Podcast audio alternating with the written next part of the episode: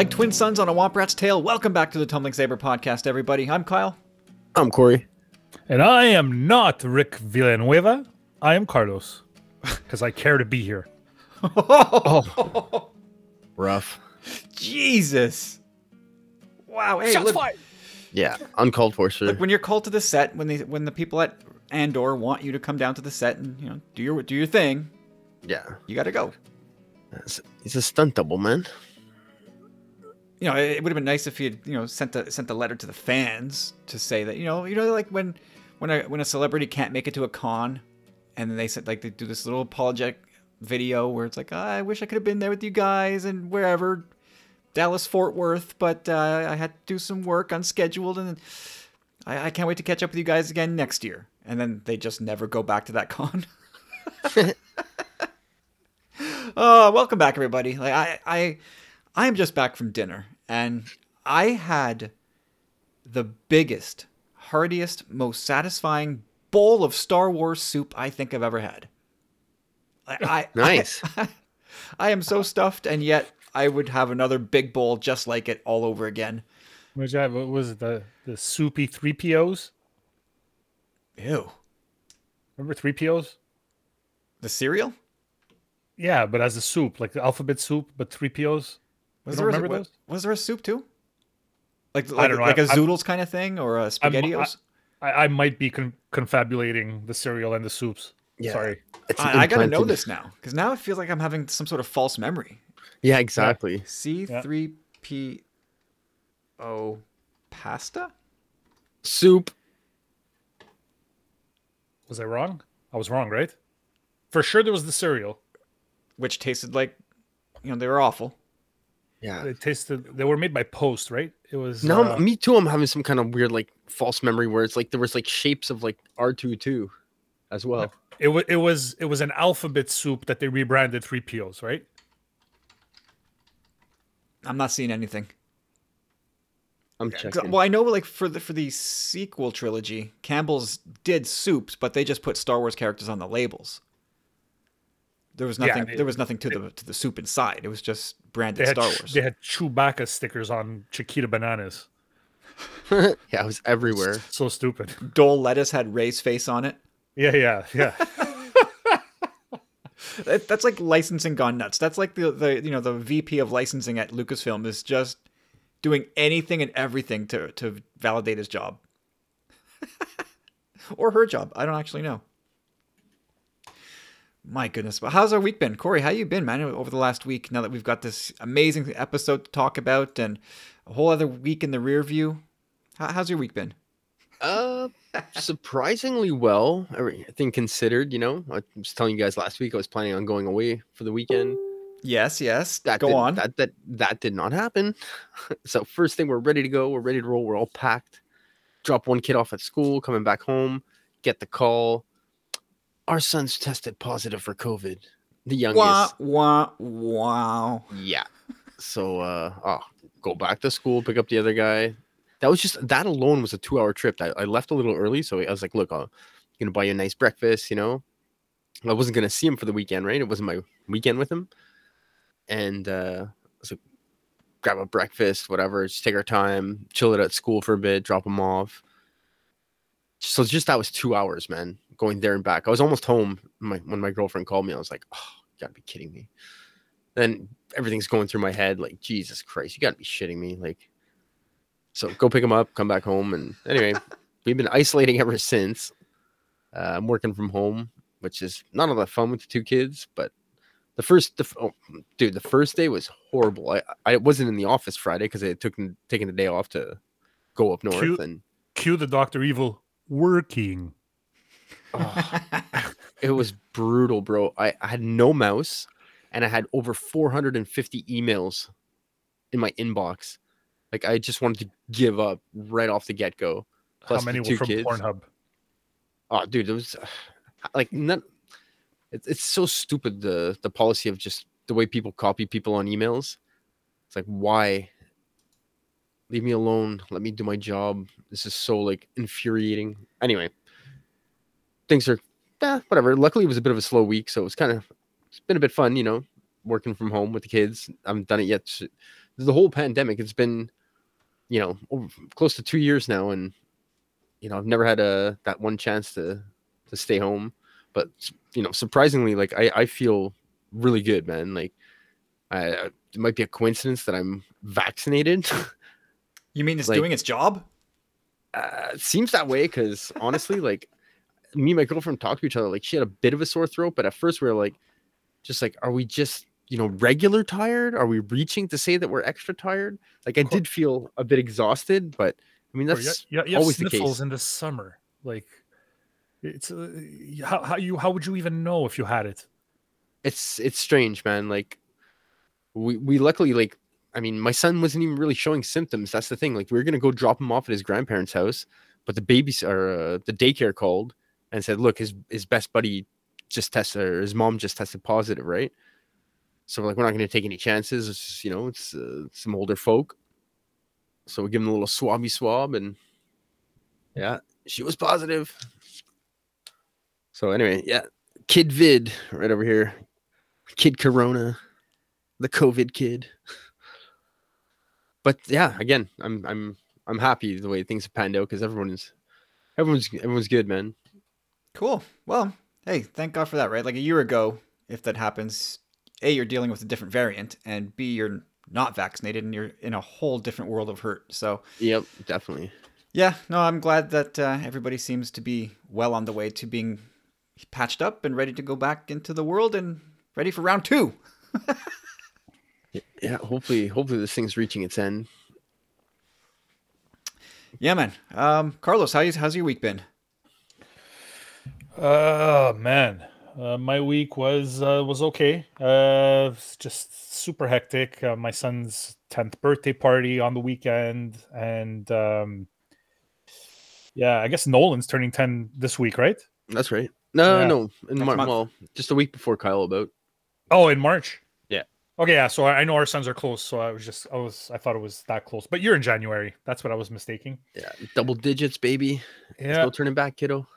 Eh, boy.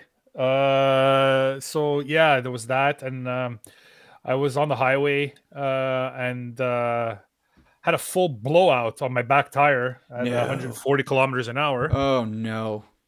Did Uh, you roll? Uh, oh yeah, I rolled. Uh, yeah, I got out of the car like Bruce Willis in Unbreakable. Uh, Good no, call. look. That's what I would do.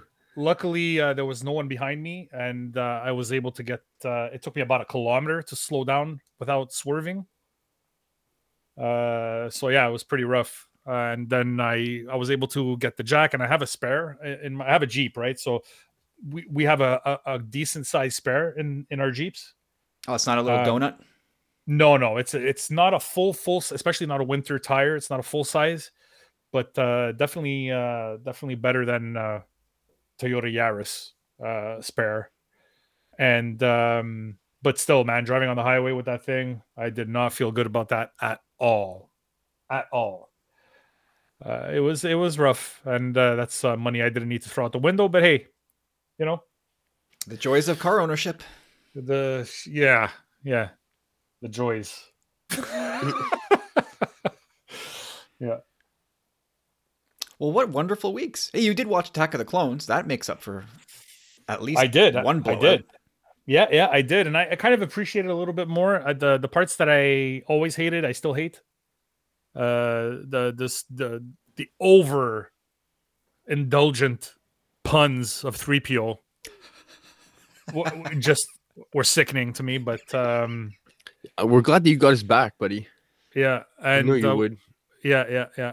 Uh, But uh, I honestly really the soundtrack is probably top three for me of all the Star Wars saga. It's really good.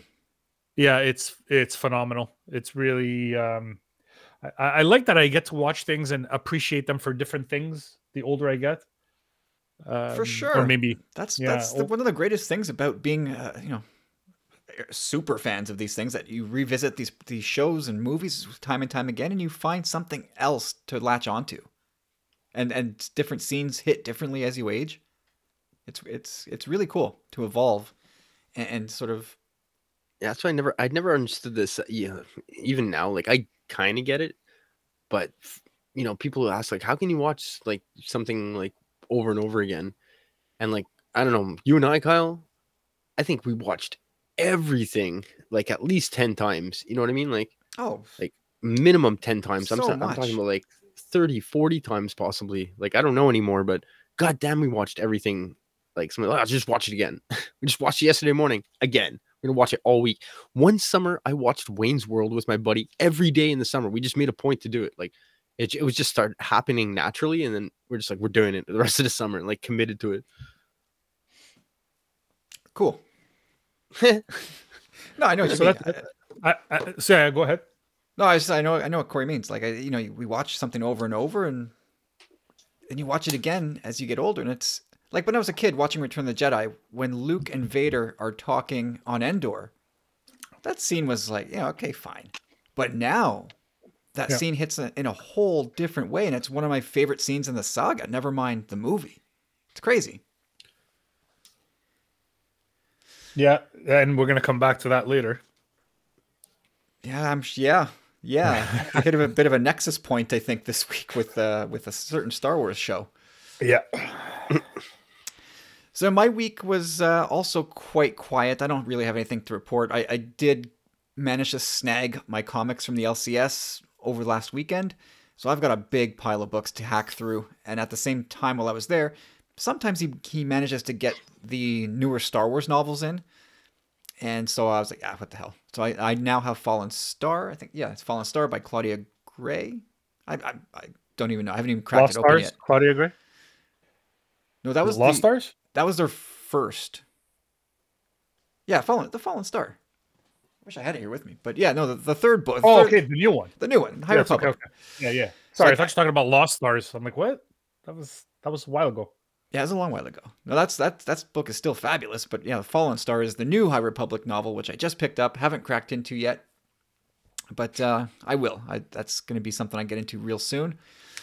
Um, other than that, my the only thing really happened to me in Star Wars this week is you know just really thinking about the Hasbro stuff, and and I was lucky enough to be on with uh, with Tim and Carlos on the Nerd Room this week, and that podcast is already out. So if, you want to hear us talk about Star Wars and and Hasbro, real deep for a couple hours, go check that out. I had so Already much did? fun. Ah, there you go. I'll have you'll have to suffer through me saying some of the same things. well, not really. We have a new episode to talk about. We do, um, I, and I have some sort of expanded thoughts. So I, I, re- I mentioned this on, on their pod, and I'll mention it here because I don't know how many people listen to that just yet. But you know, I, I ran a poll in the Black Series Canada Facebook group. So this is a, a group group of collectors focused on Black Series within Canada. Shock. And so the the question that I wanted to get down to was just sort of like with with the price hikes and the the general frustrations in the hobby. Where are you at? Where like what do you think you're going to be doing? Uh, you know, going forward. And so I, I got over 200 votes, and I think Corey, I think you saw it and voted it too. Yeah. So, yeah, it, was it was. I mean, it's look, it's hardly scientific, right? It and it's it's it's relatively small sample size from a Canadian collector group. So, but over over the 200 plus votes, six percent said that they plan to continue collecting full speed ahead. Six percent. And then 69% said that they would cut back significantly. 11% said they'll cut back a little. And 14% said they were out completely. so that's, you know, 94% of people are either cutting back or getting out completely. And again, that's a, a small sample size. And you know, the, the real key is if people actually stick to their word.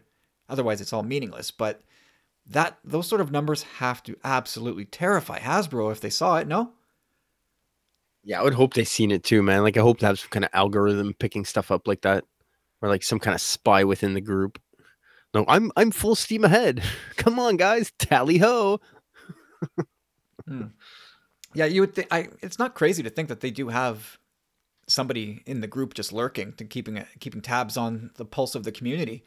And Hasbro, this- this Hasbro is- has this- a has has a fa- facility here in, in Montreal. Like, it's not I- I crazy to feel think like- it's there.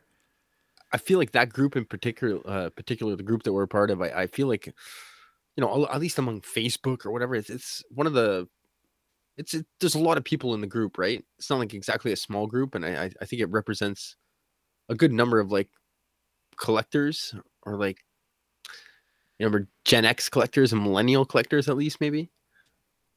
Yeah, uh, yeah, for sure. I would say the average age of of someone in that group would be like your age, 40, 41 years old. Like if I had to guess. Maybe a little younger. That's true. I'm 41 now. Uh, welcome dear to it. But I just thought I, I was fascinated. I couldn't, I, I I couldn't believe that the result was so skewed. And again, it's loosey goosey. Like, what does cutting back a little really mean? What does cutting back a lot really mean? I didn't want to narrow it down too much because nobody knows. It's still you know early February. Nobody really knows what they're going to do yet. But boy, oh boy, collectors are not happy. Yeah, it's not cool, man. It's No. sad. Like, like when you get a deluxe figure or whatever, like when you're paying like upwards, you know, fifty bucks, you're like, okay, this thing better be damn well like really special, you know, like, and even at that, like, the only one that I could say that I'm really happy with at at the deluxe price is Zeb. Like, Wrecker's cool, but I don't know, to pay that much, Wrecker should not be a deluxe. no, I agree. like the, oh, there's a Boba Fett coming. It's a deluxe. Why? It, it makes no sense. The Cobb Vanth. Why is that a deluxe? It makes no sense. None. Zero. It's just it's just greed. Because they can. Because they lay out the pack the, the accessories a little differently to make the box bigger. Get out of here, Hasbro. Yeah, that's it. It's so strange. Like it's the same accessories just laid out in different pattern It's so stupid. I'm so yeah. with I a mean, bigger. Uh, yeah, for for me, my vote was cutting back significantly. But again, I yeah, me too. I don't know what that means. You know, I my, I feel like I'm probably going to buy less than half of the figures that I normally buy. And probably probably even more than that, probably like 75% less. But I never counted, so it's hard to get give you an actual number at the end of this year. Anyway, I thought that was interesting. Just people really upset and really got their backs up against Hasbro right now and I can't blame them. You know, even when things were going well, it was still super frustrating to find figures and you had to go and beat scalpers to the store because they were scooping up everything off shelves and then flipping them on Facebook Marketplace or whatever the same day for three times the price. It was it's it's disgusting. So yeah, thanks Hasbro and Walmart and Amazon and Toys R Us and oh jeez. Anyway, hey, ready to feel old again? Ugh. Wait, Wait, I, I, I, I want to tell you guys something before we move on. Like the, when we talk about this week in Star Wars, you know, Floor's Like yours. last Go for it. weekend- Last weekend, I was uh building, you know, our, our annual snow fort in the backyard with with my son. Just getting it prepped. Like we're we're- we're being patient about it. We're slowly building the entire fortress, you know, and then after uh you know a couple, about an hour or two of work, where we sit down, we're taking a break, and we're like, I tell him, you know, we got to name this place, you know. So we start throwing names back and forth, and then start talking about Hoth. And then he's like, "Well, what's the name of that base?" And I, I tell him it's Echo Base. And he's like, "Oh, okay, for the guy from Bad Batch." And I was like, "You know what? You just changed my head canon, kid. like it is. It's that that Echo Base is dedicated for to Echo from the Bad Batch." I was like, "What a way to like truly wonderful the mind of a child is, man." So I just never connected those dots, and I don't know. I it could be true, probably not, but now it is in my head. Fair enough. I feel like it's a fairly harmless thing to headcanon. Just popped in there. All right, You think you think you think they used Echo as a name because of Echo Base, just so that they could create something like that? Oh, whatever. They just, you know, I mean, I, I don't necessarily think it, but I just thought it was so cool, you know. I was like, you know what? Yeah, they just they're naming they're naming this base after this heroic. Well, reb- yeah, just think of the reverse engineering they did to Rogue Squadron. yeah, exactly. Wouldn't be out of out of line for Star Wars to do that again. But yeah, so yeah, if you want to, if you're ready to feel old, guys, uh, Monday, this past Monday, was the 25th anniversary of the release of the special edition of A New Hope. 25th. Jesus. Christ. That's crazy. it's that was ninety seven, right? So Yeah. Yeah, man, like that is that blows my mind and I hadn't really thought about it before. I know we've talked about the special editions before, but just the, the math behind it. Like we we've now lived with the special editions as the definitive version of Star Wars than with the Longer than- originals. Yeah. Yeah. Yeah. The original was out 20 years by the time they redid that. And we've had this for 25. Yeah. And I still prefer the original in some parts. Yeah. I used to love that just the graininess to it, man. That that VHS blur, baby. I still have it. I just wish I had a VHS player. I gotta watch it one more time. I gotta watch the original. Get gotta get a, my hands on an original. Like Yeah, I want my kids to watch it like before the tape disintegrates completely. even the THX is technically original. You know, they maybe they added a few things here and Well, they would have but- tweaked the sound.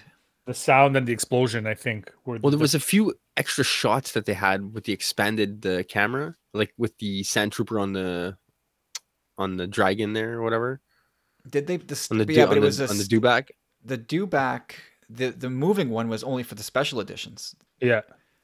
Yeah, the moving one, but the the THX it had like a It was like a, a big rubber puppet with somebody inside, like pushing a stick so its head would move. Yeah, it was but from the original film, but you didn't see it like it wasn't on the, the VHS that we originally had. Well, yeah, because when- No, we it- had the it was on the by big screen. pan and scan. Exactly. exactly. It was was on the big screen in 77, but not on our TVs. exactly. So when it happened, we were like, "Ooh, this is the footage!" Like, No, the But we only thing so they actually man. changed was the Alderaan explosion and the Death Star explosion, adding that ring in the TH, THX. Did they do if do I'm that not then? mistaken.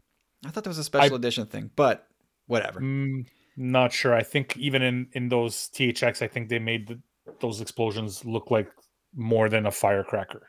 but I, I remember you and I, Kyle, when the time, but when the THX edition came out, like you and I were confused after we had watched it because, like, I think we were kind of presuming that it was almost going to be the special edition one. In no, a way, well, like, well, what had happened is because I, I had heard special editions were coming, and this is before the age of the internet, so you get like a little snippet in a in the enter- entertainment section of the of the newspaper. So I was all confused. I'm like, what's going on? What? And so when the THX came out, I remember biking to the video store and asking the dude because you know the guy at the counter at the video store knows everything about cinema ever. And I'm like, is this the one with all the new scenes added in? And he's like, no. no, those aren't coming out until like another three years. I was like, no, what? Are you kidding me? So he's like, yeah, these are just like the same versions that you probably already have. I was like, they are. But we still, I, I still remember they were, were reserved for us from Video Super Schwa. The day they came out, we went to go pick them up, man.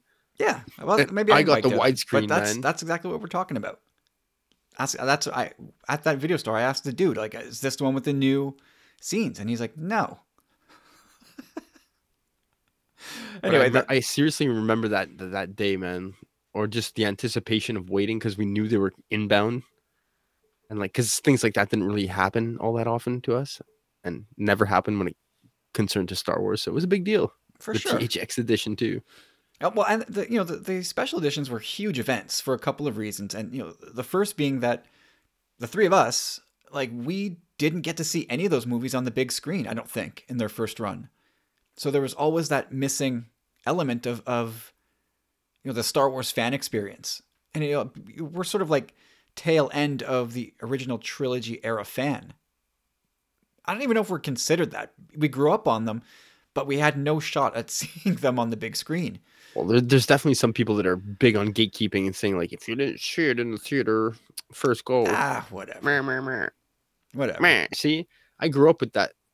This, this thing, like, it's like, what is it, Carlos? You you you got to do it. It's like, you merely adopted the dark. I was born in it. like it's true. I was born into Star Wars, man. In '81, it was like, I was I was sucking on that teat right off the bat, man. By the time I first saw the light, I was a man, and it was blinding.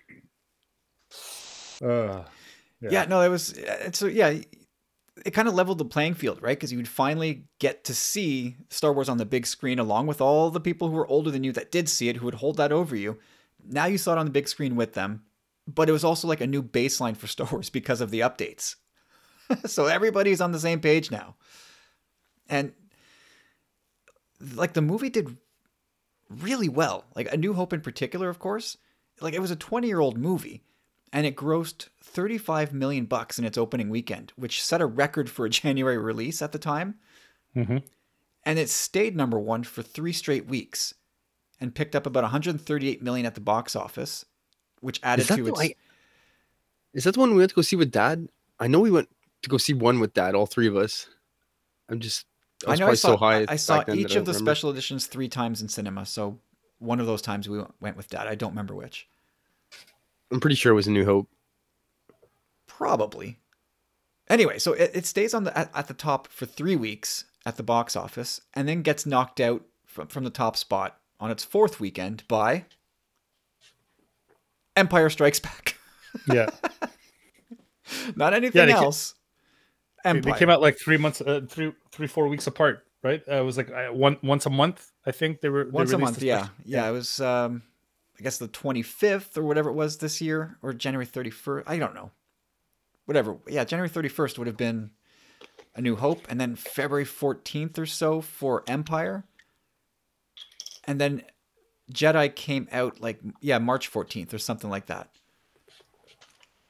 It was awesome. Like what a what a great time. Just going back to the movie theater nine times in like two and a half months yeah, to like see Star. Wars, to see movies I already knew like the back of my hand. Exactly. but I, I remember seeing Empire and being like floored by how jarring it was to see all the the sky in Cloud City. Yeah, it was uh, so when you're because Yeah. of the white hallways, right? Like that just it, everything was a white hallway in the original version. And yep, just uh, stark just- white, and then they blast you with those oranges and pinks. It was crazy. It was crazy. It was really they they did it right. Empire they really really did it right with except for a little bit of the too much wampa at the beginning there, but um Yeah, to be honest, I, I remember being a little snooty, like what, 16 or 17 year old, being like, Meh. like they meshed up a New Hope thing. Stanley Kubrick wouldn't have done that. exactly. I'm like, look at Jabba's tail. Bleh. No, but for for Empire, I'm saying they did uh, like uh, other than the, the seeing the Wampa. Like I think the Wampa was scarier when you didn't see him. Yeah, I agree. Well, there was Uh, that one change to uh, Vader's dialogue. Yes. Instead of yeah. saying just "bring my shuttle," he talk alert my star destroyer to prepare for my arrival. Like, Yeah, yeah, yeah. what would you do that for? Eh, I mean, it's it's George, fine. The ultimate tinkerer. Like just Yeah, I think stop. a lot of things he does because he wants to try it.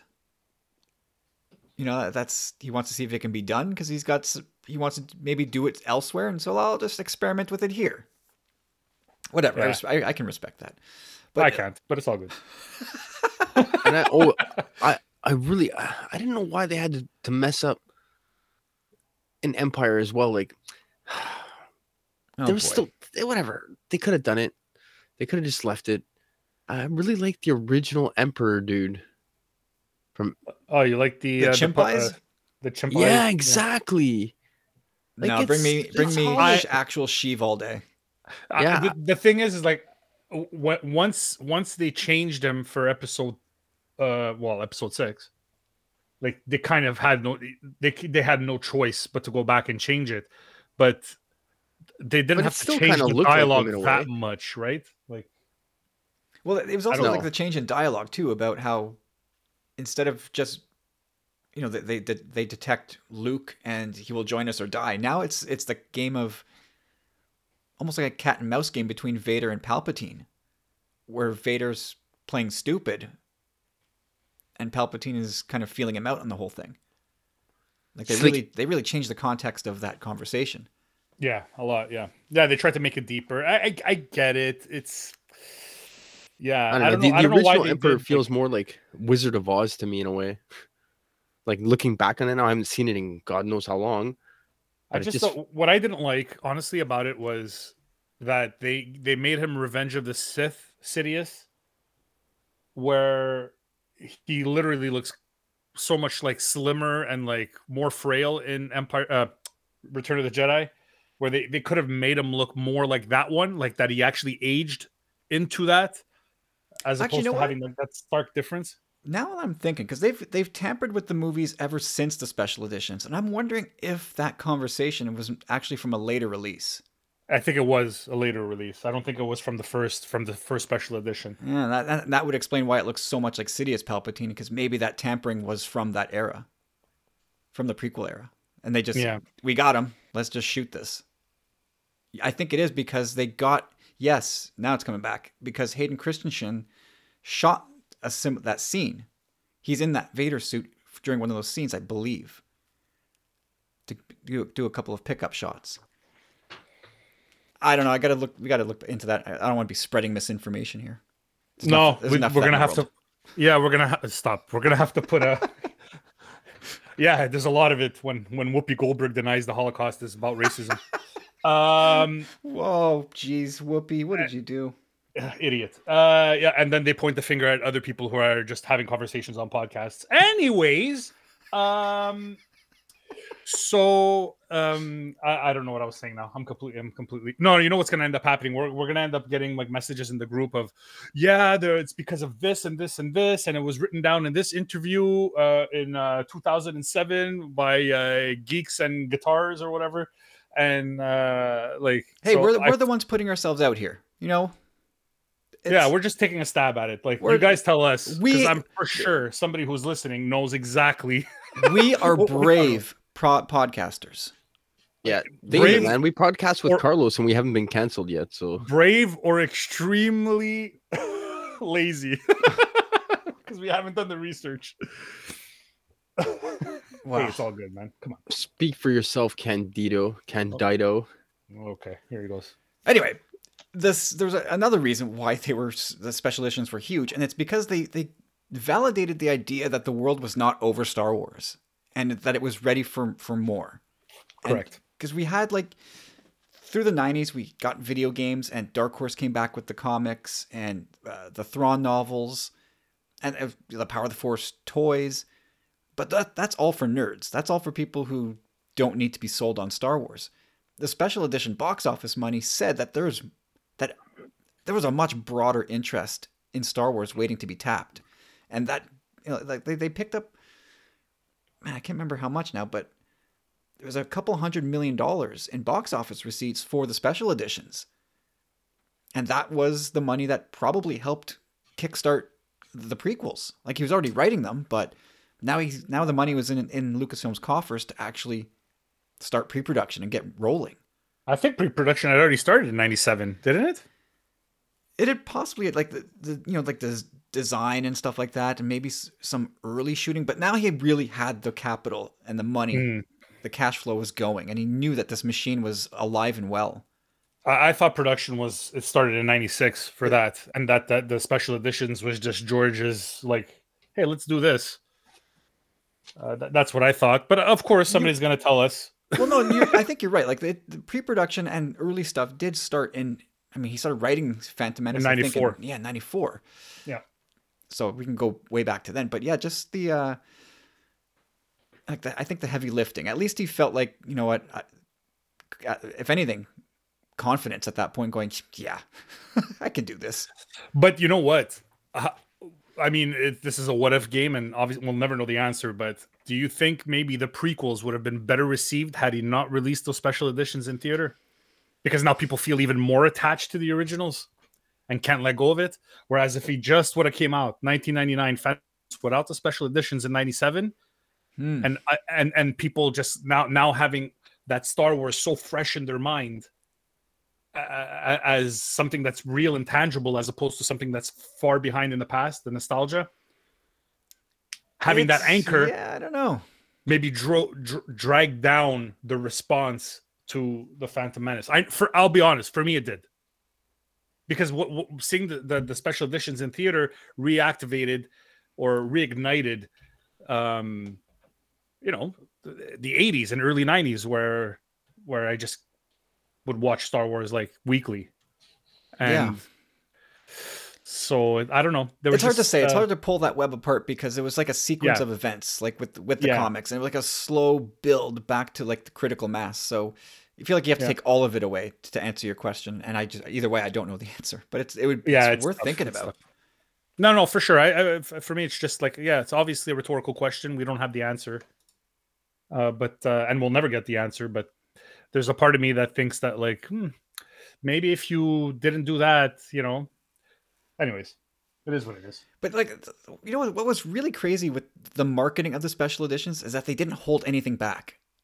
Like they put Jabba in the TV spots and they put CG shots of the Death Star battle and Yep. the, the CG dewbacks and Rontos. Like they showed you everything that was new Yeah. about these movies, and yet people's like they, they still went out and still saw Yeah, them. but but the thing is, the allure was wasn't going and seeing 30 seconds of new footage. The allure was seeing it on the big screen. Yeah, because people there was a generation of people who never saw Star Wars in uh, on the big screen. And that was the marketing message too. Like if you've seen Star Wars on your 21 inch TV, you haven't seen Star Wars at all. And it was like you got to see it on the big why- screen. That's why it's okay to, to blow your load in the commercials at that point because it's not about it's not about the the, the, the content as opposed to the experience. Yeah. Was it was fun. I, I loved it. It was uh, a leveling of the playing field, as I said, and just finally, finally to get that itch scratched and see Star Wars for the first time was was felt great. And at some point, they're going to do it again, and I think that that time is going to be five years from now. Yeah. Uh, the, the problem. Yeah. See, the, the thing is that for me at this point, for me, uh, I, I think that I would appreciate seeing the original theatrical release in theaters again, as opposed to the special edition. But I, they're never they'll never do that now. But um, no, that's that's it- over. oh no, it's part of the contract. Like Lucas, Lucas film, but Lucas when he sold Lucasfilm That's made part- it so that yeah, that's that- that's what they say this anyway. is the definitive. Yeah. I would just like them to update the like if they could update Jabba and update the Death Star battle again and just do another round of revisions on those effects, which are now 25 years old. Yeah. that's okay. I think George would be cool with that. Yeah, but I don't. I I, I think they they have to keep them hands off. It's quite possible. It, it might be Yeah. that it's just these now that they're locked in, don't touch them ever again. Yeah, exactly. Like the Maclunkey thing was was George in 2011 when he made that change. Yeah, and they well they, they changed it. They, I think they changed it, added another one. Yeah, you're right. They put in Maclunkey into A New Hope, and that Yeah, was that was a George Lucas thing. Absolutely a George Lucas thing. Yeah, and the only Disney only waited to release it when they put it on Disney Plus. So bizarre. This this franchise is so weird. It's it's really really. I was just gonna I was gonna drop a huge f bomb there, uh, but uh, it's so weird, man. yeah. But it's okay, man. It's okay to love something that's weird. Some people watch Oh, hell uh, yeah. the, the Housewives of uh, St. Louis de Haha. So it's like, yeah, I mean, you know, there, there's there's enough stuff for everyone, I guess. Yeah, I, yeah, and the weirdness is part of the charm. I would say so, yeah. All right, uh, so that was our little uh, tap dance on the special editions. Twenty-five years old. Where does the time go? All right, so in uh, my beard, it's all in my beard, buddy. there you go. okay, um, take a deep breath. We're gonna be here for a while. We got a we got an episode of the Book of Boba Fett to talk about. the big whopper from Dave Filoni weighing in at 47 minus six minutes. From the desert comes a stranger. And before we get into that, uh, I do have actually from I got a press release here from Rick Villanueva. Oh boy. He's we did get a press release from him. Um, Beep beep beep beep beep beep beep beep beep beep. thank you. You're welcome. I'll read the statement verbatim. Oh boy. Well, transparency matters. I, you know, he's he's official communication from the official Rick Villanueva, you know, uh, outlet here. So Yeah, but do we have to put a, a warning on this for false information? Like, I mean, all the good news shows like filter the information. no, the no, this is this is unfiltered information. Oh boy. This is So it, it might be considered misinformation. well, it depends on how much of a liar you think Rick is. Well, you know what? I don't know. We'll have to see. We'll have to see a if, shifty it, guy? I don't know. we'll have to see if it matches my my uh my preconceptions of the subject. You know, he's maybe drinking some water from the Detroit River. It may have affected his Oh, uh, ability to. You know what? It, it's as long as it's not the Flint River, I think he's in good shape. Too soon? Okay, sorry. All right, let uh, let me get into this press release here. It says, "Kyle, I have prepared a statement about my absence tonight. I would like you to read all of this verbatim, including this part, before major discussions start." Oh, jeez. Okay. Uh, while I was looking forward to enlightening conversation about recent revelations regarding a certain Star Wars television project, circumstances beyond my control have kept me from participating in tonight's podcast. Rest assured, My brain has been sufficiently scrambled and reassembled time and time again. What I don't need is whatever BS Carlos Corey is about to say to attempt to dampen my good spirits. I hope Stu is doing well. May the force be with some of you. The rest will have to share. Fake fans. None of Oh. that, but uh, th- and then he signs off Rick. So Yeah. we appreciate that transparency, Rick. And we wish you could have been here to slander everybody in person, but uh, be that as it may, we will settle for the press release. That's awesome. I love Rick, man. I hope he's, him I said that. I, I hope he's doing okay. Well, he, he, I'm not sure he's going to listen to this anyway. You think Rick's okay? Has anybody heard from Rick other than that press release? It's funny because it's like he, he was doing like victory laps around Twitter over this week's episode. I, People I think throwing well, flowers at his feet because so and so showed up. I love it. Hey man, the guy's passion for the character is unmistakable. That's um, I- I miss him, man. I wish I really wish he was here. He's with us in spirit, Corey. He is. I'm thinking about him. I'm gonna Don't make up it the creepy, press buddy. Don't make it creepy. Whatever, Candido. Jesus Christ. Good lord. All right, so let's let's just get into this episode, and obviously, I you know I never really say it, but we're going full spoilers on this, and we'll we'll try and walk through the episode in somewhat of an order of the way things happened. But yeah, starting with the recap, and you know I, I thought they're supposed to catch us up with what happened, not spell out what's going to happen. Like right away, that armor voiceover comes in and she starts talking about the force and i'm like oh here we go dead We're getting giveaway the Grogu. dead Uh, giveaway dude, I, I I was way off from last week. I thought we were going to revisit this next season. It was just too big, you know. yeah no I, w- I was certain that we were getting grogu in this episode grogu and luke it didn't quite happen the way i thought and i thought we'd go back to tatooine with the whole crew but luke was back and grogu was back and we'll get to some of the other stuff but uh Jesus. yeah, I thought um, I thought this that, that recap was just sort of a dead giveaway as to where this episode was going, and I was like, oh, I agree. Really? I knew right away.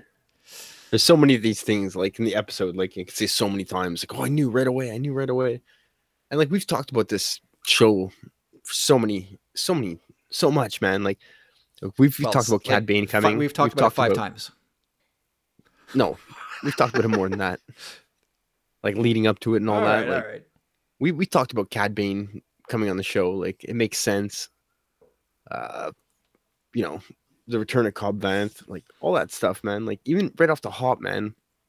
Like when you see the Mandalorian going, like, oh man, he's going to this lush planet, and then right away you see R2's radar. Well, we're not, you're skipping ahead. You How? skipped the whole opening sequence, boy. Yeah, I guess. You guess.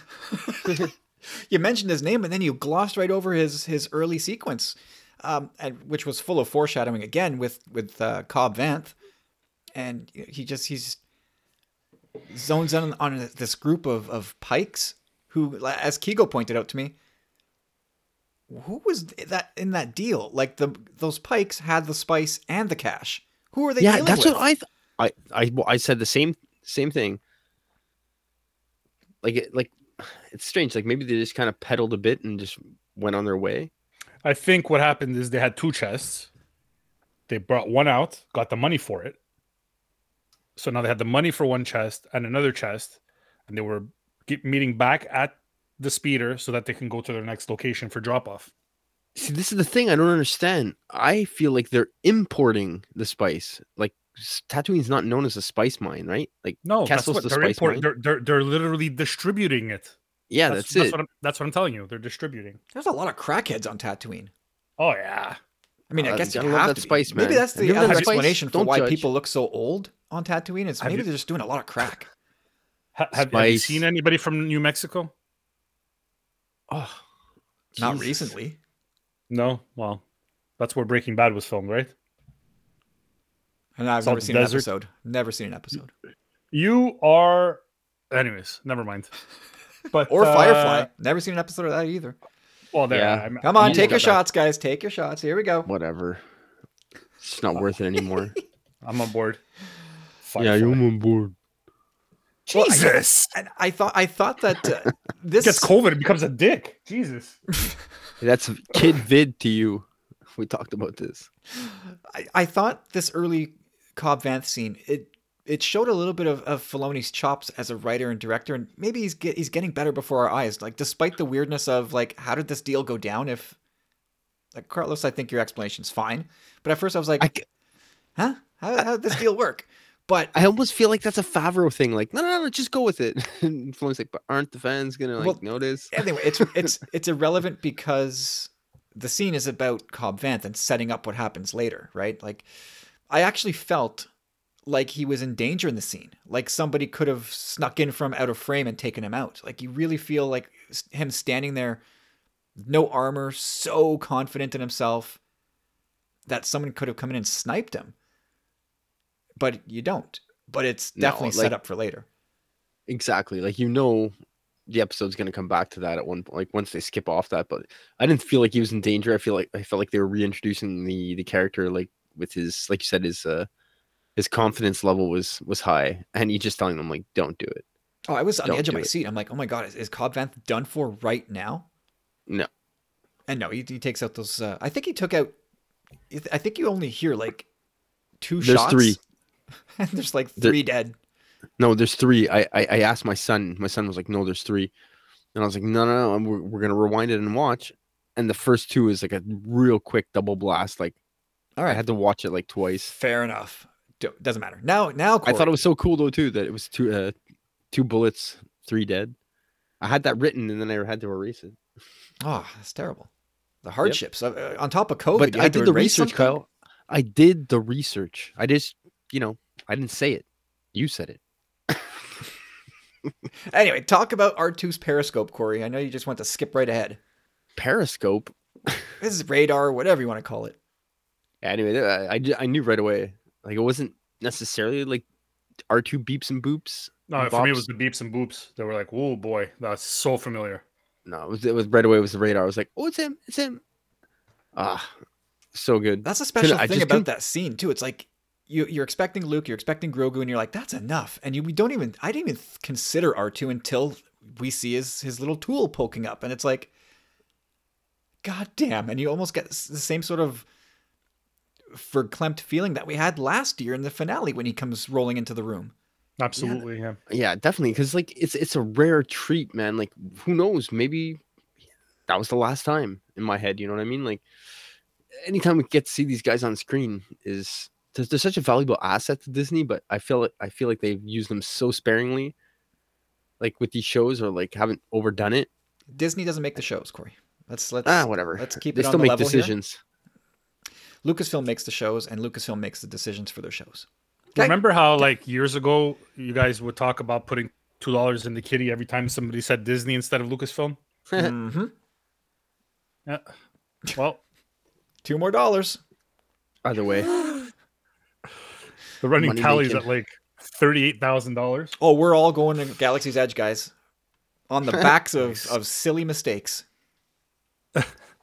I, I just I, I couldn't believe they went there and like all in all like Filoni this is like a an episode come like dream come true for him no? Like just the amount of things that went on in this episode and the coolness of like the things that were handled.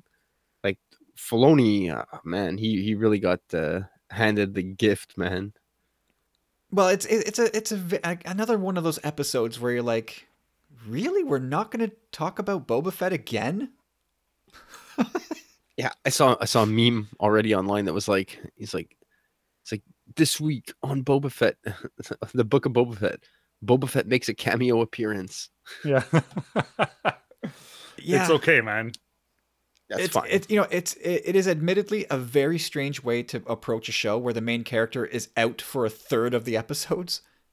Because I'm not going to call that two minute scene in the war room a Boba Fett like it's, it's that's a cameo, and he and Fennec did more talking than he did. I'm pretty sure. Yep. Two episodes, he's out of the picture in his own show. Like that is so weird, but I don't care because what they're giving me is just. I'm like Mr. Creosote at the dinner table. Can I that's say thing, something? like okay go Sorry. for yeah, yeah. I just I just want to say, who else is getting the feeling that they're doing something bigger than what they've let us know. Yes. definitely leading up to something. Like I feel like this I is feel just- like every show is going to be like the MCU phase one, two, and three to get us to Infinity War and Endgame. That's Yeah, what I, that- that's what I'm starting to feel now. But they they didn't announce it not to build up this whole expectation thing because there's already crazy expectations whenever they announce anything having to do with Star Wars. So I truly believe that this is what they're doing, and and and yeah, I I, I don't know, man. Anything that Filoni uh, uh, and and Favreau is involved with is everything's interconnected. It's all going to be interconnected, and it's going to lead us somewhere because there's way too much time before uh, between this period now uh, and the formation of the First Order and Episode Seven. Way too much time. Yeah, and uh, you know these guys have almost carte blanche to pull in everything. Remember, like all this talk of, uh, well, these guys are going to retcon the the sequel trilogy out of existence. Mm, wrong. maybe not, because this this planet that we've landed on, where we've just run into R two, and then you see these these droids carrying stones around, and it took a minute to clue in, but you're like, holy shit, this is this is Luke's academy being built that that we see in the sequels. Yep. How One that's awesome were those ar- those army uh, or those um those Androids. ant- androids? Like h- how freaking awesome Super was cool. that? They were really cool. Oh, Dude, it's cool, but you know what it got me thinking right away? Like every time I've seen any one of those stone huts from like ancient Jedi mythology and whatnot, I'm like, oh, what humility, how humble. These guys built their own huts with their own hands with rocks.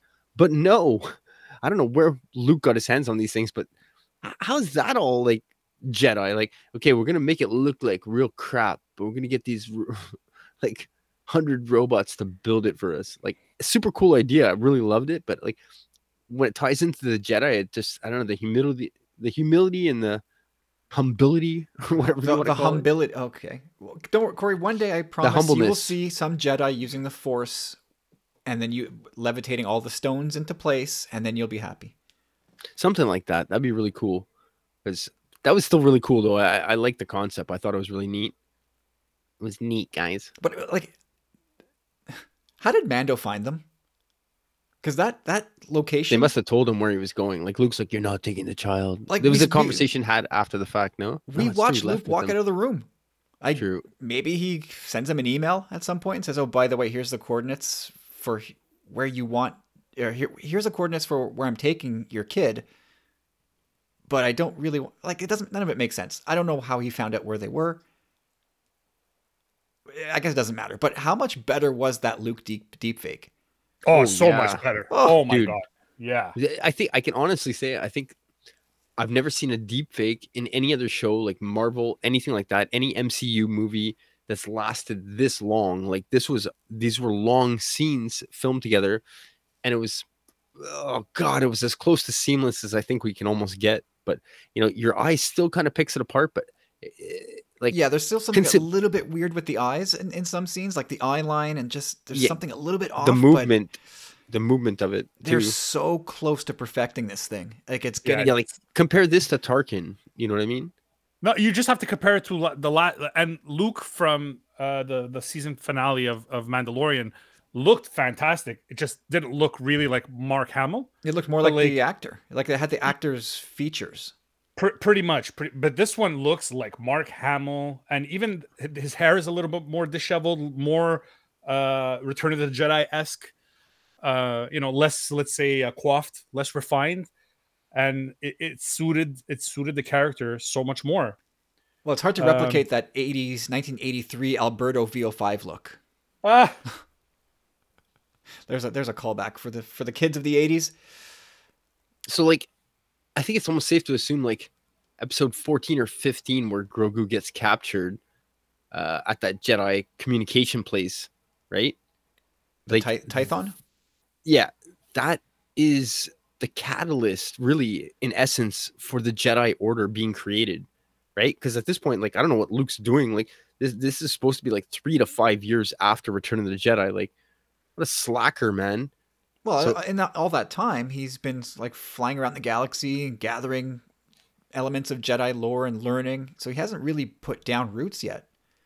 No, he hasn't. But I think this was the sign for him in a way. Like the fact that Grogu reached out in the Force and all that. It was like his, uh, yeah, it was like, like an epiphany almost. Like he was like, hey, this is this is the sign. Yeah. This is the sign. And, it, and at this point, you know, I've already gotten Cobb Vanth and a really rad opening scene, and then R2, and I'm close to tears, and then full on Luke, and you all all this stuff you kind of know is coming, minus Cobb Vanth, but I'm just like, holy shit! Like this episode is already bringing me like to the verge of tears, and then uh, Luke starts talking to Grogu about Yoda, and Yoda's music is playing, and I'm like, I feel like I'm being murdered on my couch. And, and and Luke wants to give Grogu back his memories, and we have an Order 66 flashback. But even even like the the the moment where they're in the swamp, like training, like it was a perfect way to reintroduce him too. Like just about to eat a frog, a one-eyed frog, and then Luke pulling his like swamp X-wing Yoda moment, right, with him with the frogs. Yeah, that's they literally played Yoda's music, didn't they? Yep. Oh, it was it was all so so good, and like I yeah, the the Star Wars soup of it all, like Clone Wars stuff, uh, prequel stuff, like uh, some of the best of the OT, the sequel. Like uh, this is something that well, I'll get to it later. Something that Kigo said that is so true and like sums it up. Remind me after if I if I forget, but like th- that Order sixty six flashback was super frustrating. Uh, not frustrating, but super fascinating because we see the 501st taking out those those three Jedi, and they're Yep. they're defending Grogu or whatever. And then as the as the clones are kind of closing in on Grogu, the flashback ends, and you, it feels like We're gonna get more. yeah, it feels like at some point we're gonna see who swooped in to save him, and I I have no guesses. I don't know. There was that thing going around where right on the right side of the screen during that sequence, the uh, the, uh, the logo on the door is Barriss Offee's logo for like which is right on her sort of quarters. Yeah, I saw that on Twitter. uh, which is kind of cool. But it, it, I don't know if it can be her at this point because she's been a bad, bad Padawan learner. Like she's the one that. Could be Unduli, no? no, she's dead too. She she was. Uh, she survived the Clone Wars. Uh, yeah, she survived the Clone Wars. Remember, oh she's in right, Rebels. right, right. Yeah, she's in. Re- she- Yeah, so she's not dead at this point. At least she's not dead as per the flashback. And she has the same markings kind of on her face, right? Maybe. But it, it kind of makes sense to almost. Barriss Offee's technically not dead either. Like, she was captured and well, she was either I guess- imprisoned exactly for what she did did uh, to the Jedi Temple. I can't imagine it being her. I can I, I feel like that's probably just a, a neat little thing that that Filoni wanted to stick in there.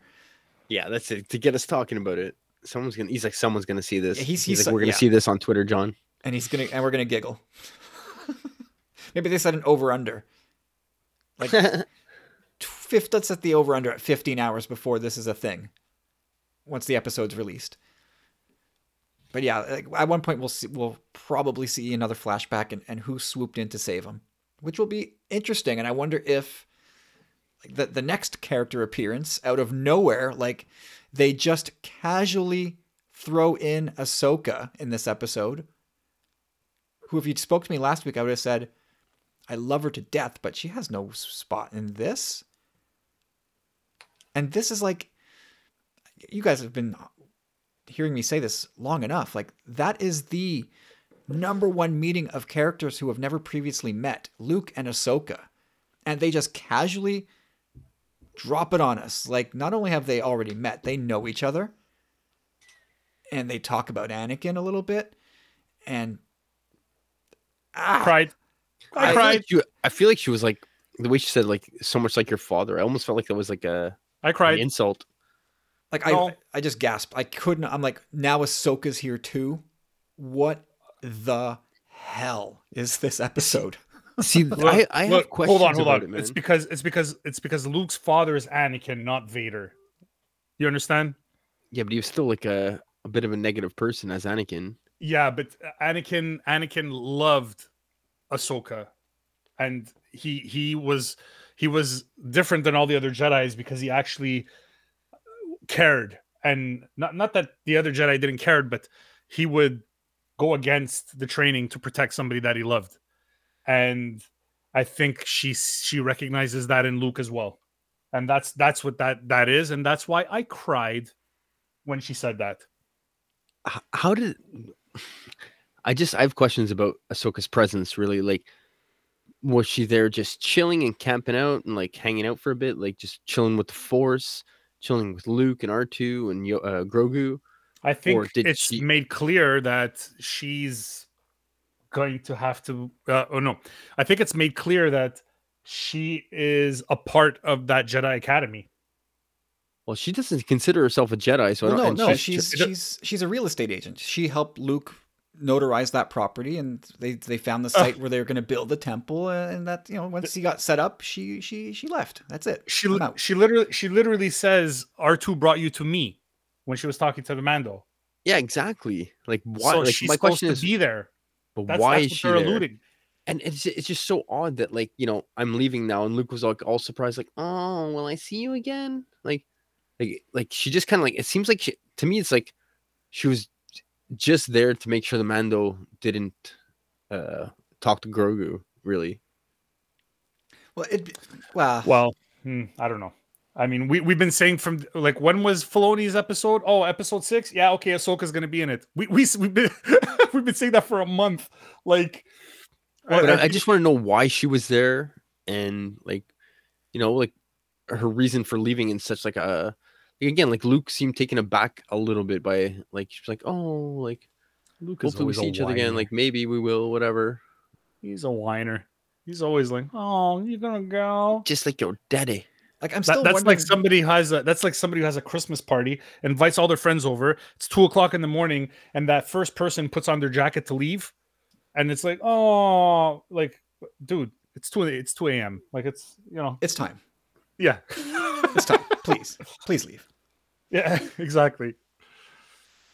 Yeah, no, I, I, I, I my, my, at this point, my brains are scrambled eggs. Like, I can't even keep up with this episode at this point. I'm a, a little puddle on the floor.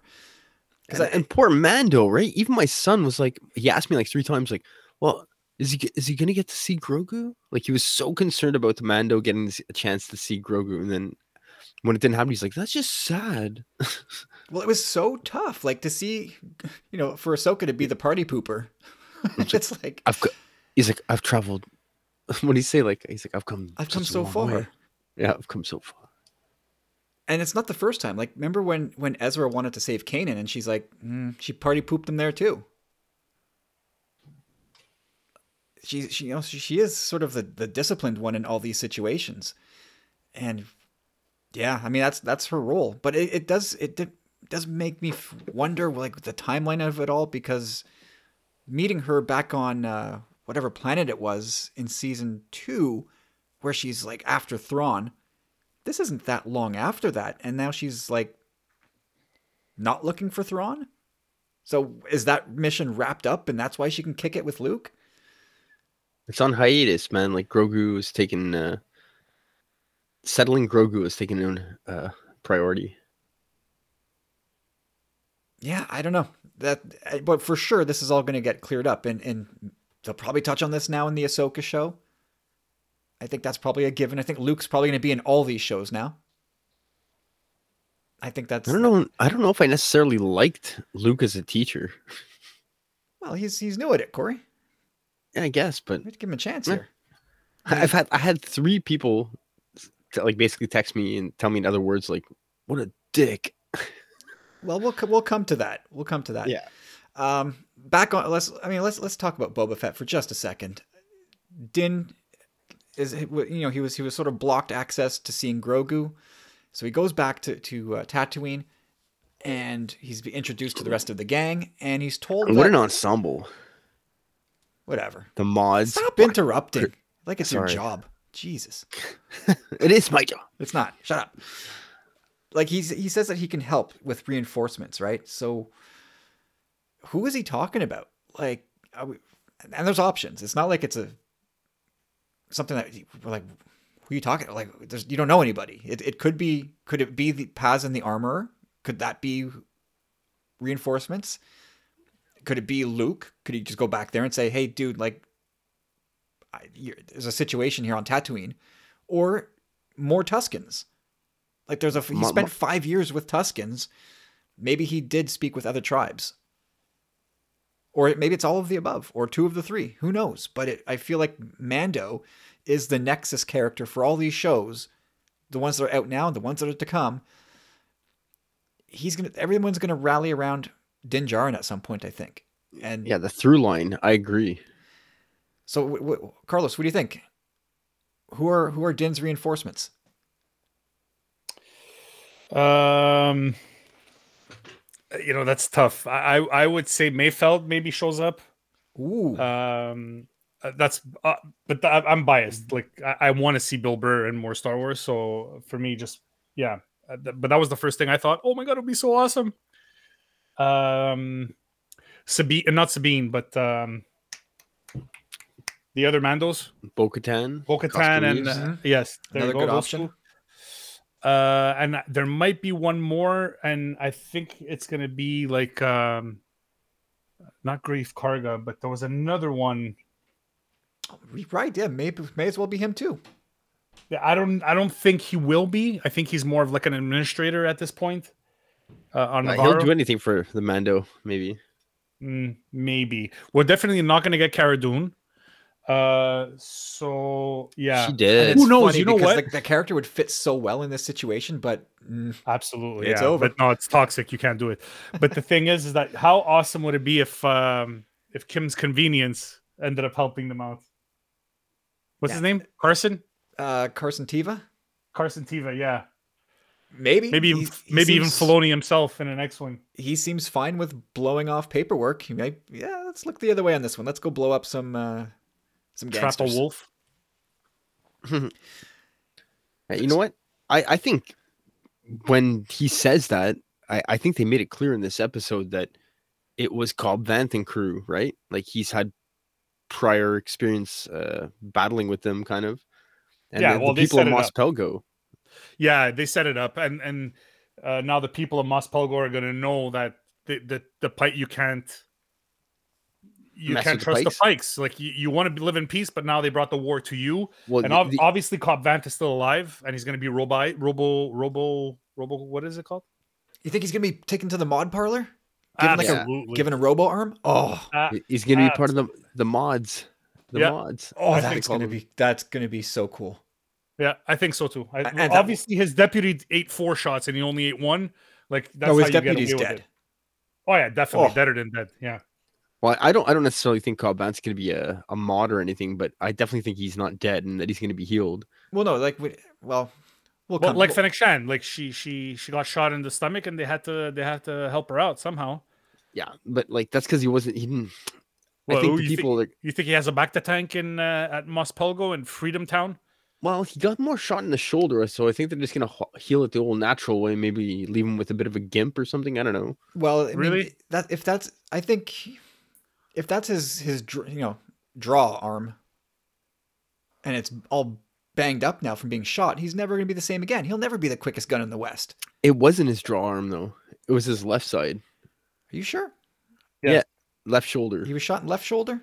Yeah, because at the end of the episode, you saw people tending to him, right? They were like putting, uh, I don't know, like cloth on it or whatever. So he's definitely still alive. Oh, he's yeah. There's no question. He's still alive. and now you know he, he he's going to be in the fight like th- they use the bartender as a device where he at the first he's like we're not in this not our business and like piss off basically but now once Cobb Vanth been shot you see he like has that like look at like slow look at Cad, uh, Cad Bane and like the deep inhale like now we're in the fight kind of look you messed so with I- the people of Mos Pelgo. Exactly. Sorry, Freetown. Sorry. Sorry, Yeah. bartender. but that whole scene was just so western like Oh, everybody yeah. get inside you know with this like the shutters and everything like Deadwood in space, right down to the actors. It was it, it was it was awesome. All right, so let's let's cut back to Luke and Grogu. Um, we had a uh, canonical conflict here, which I know drives some people completely around the bend. Luke offers Grogu Yoda's old saber. Hmm. The problem being, which I guess is not a problem because the writers deemed it not to be, but Yoda's saber specifically in the Kanan comic book was taken and thrown into a smelter. it was trashed. So that little cano- canonical detail has been trampled on. It's over. Which is not cool because they're kind of taking elements from that comic book and bringing it into play. Well, they've already like crossed over. Remember Kanan? He was in the Bad Batch. Yeah, yeah. They've that And they- series is being complete, like slowly gutted, or at least the fir- first issue is. Yeah, But I- Still. there was a reference book, a, a locations book, I think, which probably came out. I think it's maybe the one for the Last Jedi, came out after the canon uh, or the Kanan book, and it sh- or no, wait a minute. Yeah, no, I think it's okay. Anyway, there's a there, a, a cross section of Yoda's hut, and it shows that Yoda does have his lightsaber at his hut. So at some point, Luke took it. yeah, exactly. Like you could say that was what he's one of the things he was hunting over the years. Yeah. Anyways, whatever happens in the Kanan comic doesn't matter because Kanan's not really a Jedi, and it doesn't matter. Well, it, it just it just once again goes to show that the comics are a certain tier, and the TV stuff and the movie stuff is another tier. And if anything's going to get trampled over, it's stuff on paper. absolutely. They have no Yeah. problem overwriting if they details, need to go ahead small. and do that. Yep, um, I you know I'm kind of lukewarm on that sort of thing. I th- sometimes I feel like if you do something, oh, the pun is strong with him. So anyway- lukewarm. Okay, so um, Nathan sent an email to us, and it, it, it, sort of ties into what we're talking about. Uh, so I will read the email, and then we'll talk about Luke as a teacher and his offer to Grogu, and we'll see where it goes. So Nathan writes, "Well, that happened. I'm confused, but I loved it. And congratulations, Rick. Did they Because he was celebrating. Of course, like Rick's been doing a victory dance all week. Okay, did they toss some photos of Hayden into the algorithm for that reaction shot to So Much Like Your Father? Because Luke's smile there gave me some real Anakin Force Ghost vibes. That's, that's worth a second look. Okay, the real heart of the question here the choice Luke gives Grogu. I know it's been sort of controversial, but I don't think Luke is suggesting that once, uh, one choice is more right than the other. I think he has a preference, but I don't think he'd give him the choice if he disapproved of one of them. I think offering the, offering him the choice proves that he learned the lesson of the prequel Jedi. What do y'all think? I agree. It's it's do or do not. There is no try. So it's either you're doing this or you're doing that, and it's okay. It's your choice. You have the you have the right to make that choice. That's, see, to me, I don't like it. And this is the thing I was kind of bringing up earlier. Um, I've had two friends reach out to me that aren't, you know, they're, Star Wars fans, you know, but they're not deep into it like we are. And they were like, oh, what a dick. I can't believe Luke put him in this position. And I get it. But this is the thing, man. It's like we're getting bogged down by the Jedi dogma again, in my opinion. Like, who says, like, to me, Ahsoka's not a Jedi, but she's using the Force correctly. I don't know how else to put it. Gray Jedi. I know it's a dirty uh, word. Kyle. No, Yeah, uh, I don't know what it is, but I, think uh, the curriculum needs a bit of an overhaul. And you know, if it's not going to happen in this generation, hopefully Rey can take care of it with Grogu, possibly together. Yay! In the future, I knew I was going to come. I was possibility, come to you for a loophole on this, Corey. I'm like, somehow you're gonna. There's a Grogu's going to figure out some some loophole to exploit here, and I figured you're the guy Yeah, that's going definitely. to unearth that. well, here's the thing, right? I think we all, as an audience, want to see Grogu properly trained in the Force, not necessarily. Yeah, but You know, uh, can I can I just now I'm gonna do the interrupting because I, I think what, what you're missing is that throughout the prequels and and the original trilogy, okay, Palpatine repeatedly tells Anakin, "It's your destiny," and then Anakin himself, as Vader, says, "It is your destiny." And what we learn from the sequel trilogy is that you have a choice and Luke is literally giving the kid a choice. It's not, oh, you have to be a Jedi. No, you could choose to be a Jedi, or you could choose to be with the Mando. And it's okay, whatever whatever you choose. It doesn't matter. It's not up to me to tell you what your destiny is. But here's the thing too: is the whole But you're Rey- wrong, Corey. You're just you, you you- you're gonna try to loophole it. But I'm telling you what the message is. I'm not saying that it's right. Or I agree wrong. with you to a certain degree. What I'm saying is Rey is not necessarily Luke, and Rey is rewriting the Jedi Order in the sense that she has friends, she has attachments. You know what I mean? And it doesn't make her any less of a Jedi. And that's the thing in the loophole that I hope that Grogu can say, like, look, he's still my family, and that's not ever going to change. But I still want to learn the ways of the Force. Yeah, but you and that makes that- sense. mm, I understand. I understand what you're trying to say. I, I really, really understand what you're trying to say. But from the prequel, the prequels are all about attachments and it crumbling because of it, right? Like Anakin's attachment to Padme and how his uh, his decline to the dark side is all because of that. Yeah. But at the same time, I think that was the a, a lesson to be learned for the Jedi. for sure but it doesn't that doesn't apply that doesn't apply to it, it sorry the lesson of anakin his fall is because of his attachments Yeah, I, I get that. and no, nobody would listen to him. Nobody would would see that this kid was had severe issues, attachment issues, and instead of helping him through them, everybody just said, "Yeah, just just let it go." Like as Not if, only as that, if he you was easy. can't have attachments. he was disregarded at every at every turn mace windu kept putting him down constantly and like Uh, he gets the worst advice from everybody and conflicting advice all the time. It's like no wonder this kid's head is all on all over the place, and Palpatine is telling them the exact worst things to feed into his fears, and and like yeah, I, I it, it's weird to me because like remember the, the scene where uh, in Attack of the Clones, Carlos, you, you'll remember it. Uh, Padme falls off the gunship, and Anakin wants to go after her, right? Yeah. And Obi Wan's saying, "No, we have a job to do. We're we're Jedi. We have to finish Dooku right now. And if you go after her, you'll be expelled from the Jedi Order." Like, holy shit, dude! Like, talk about a penalty. Like, that's rough. And in a way, I feel like Luke is just saying a more polite version of that, saying if you you can take the chainmail and go to Mando, or you can take the lightsaber and I'll train you to become a Jedi. Yeah, it's like you take the chainmail, you're dead to me.